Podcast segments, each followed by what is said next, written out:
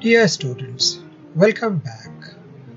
In this episode, we are going to learn about the preparation of different amino acids using two very important methods.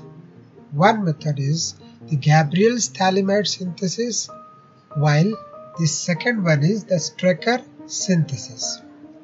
So, the Gabriel phthalimide synthesis is a chemical reaction that transforms primary alkyl halide into primary amine.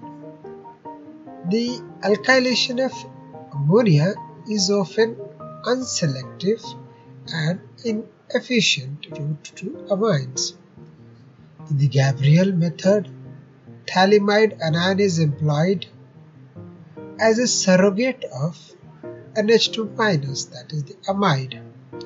While the Strecker synthesis, this is a method for the synthesis of amino acids by the reaction of an aldehyde with ammonium chloride in the presence of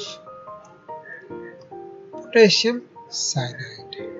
So this is how we'll be seeing all these things in detail when we are going to see our lecture.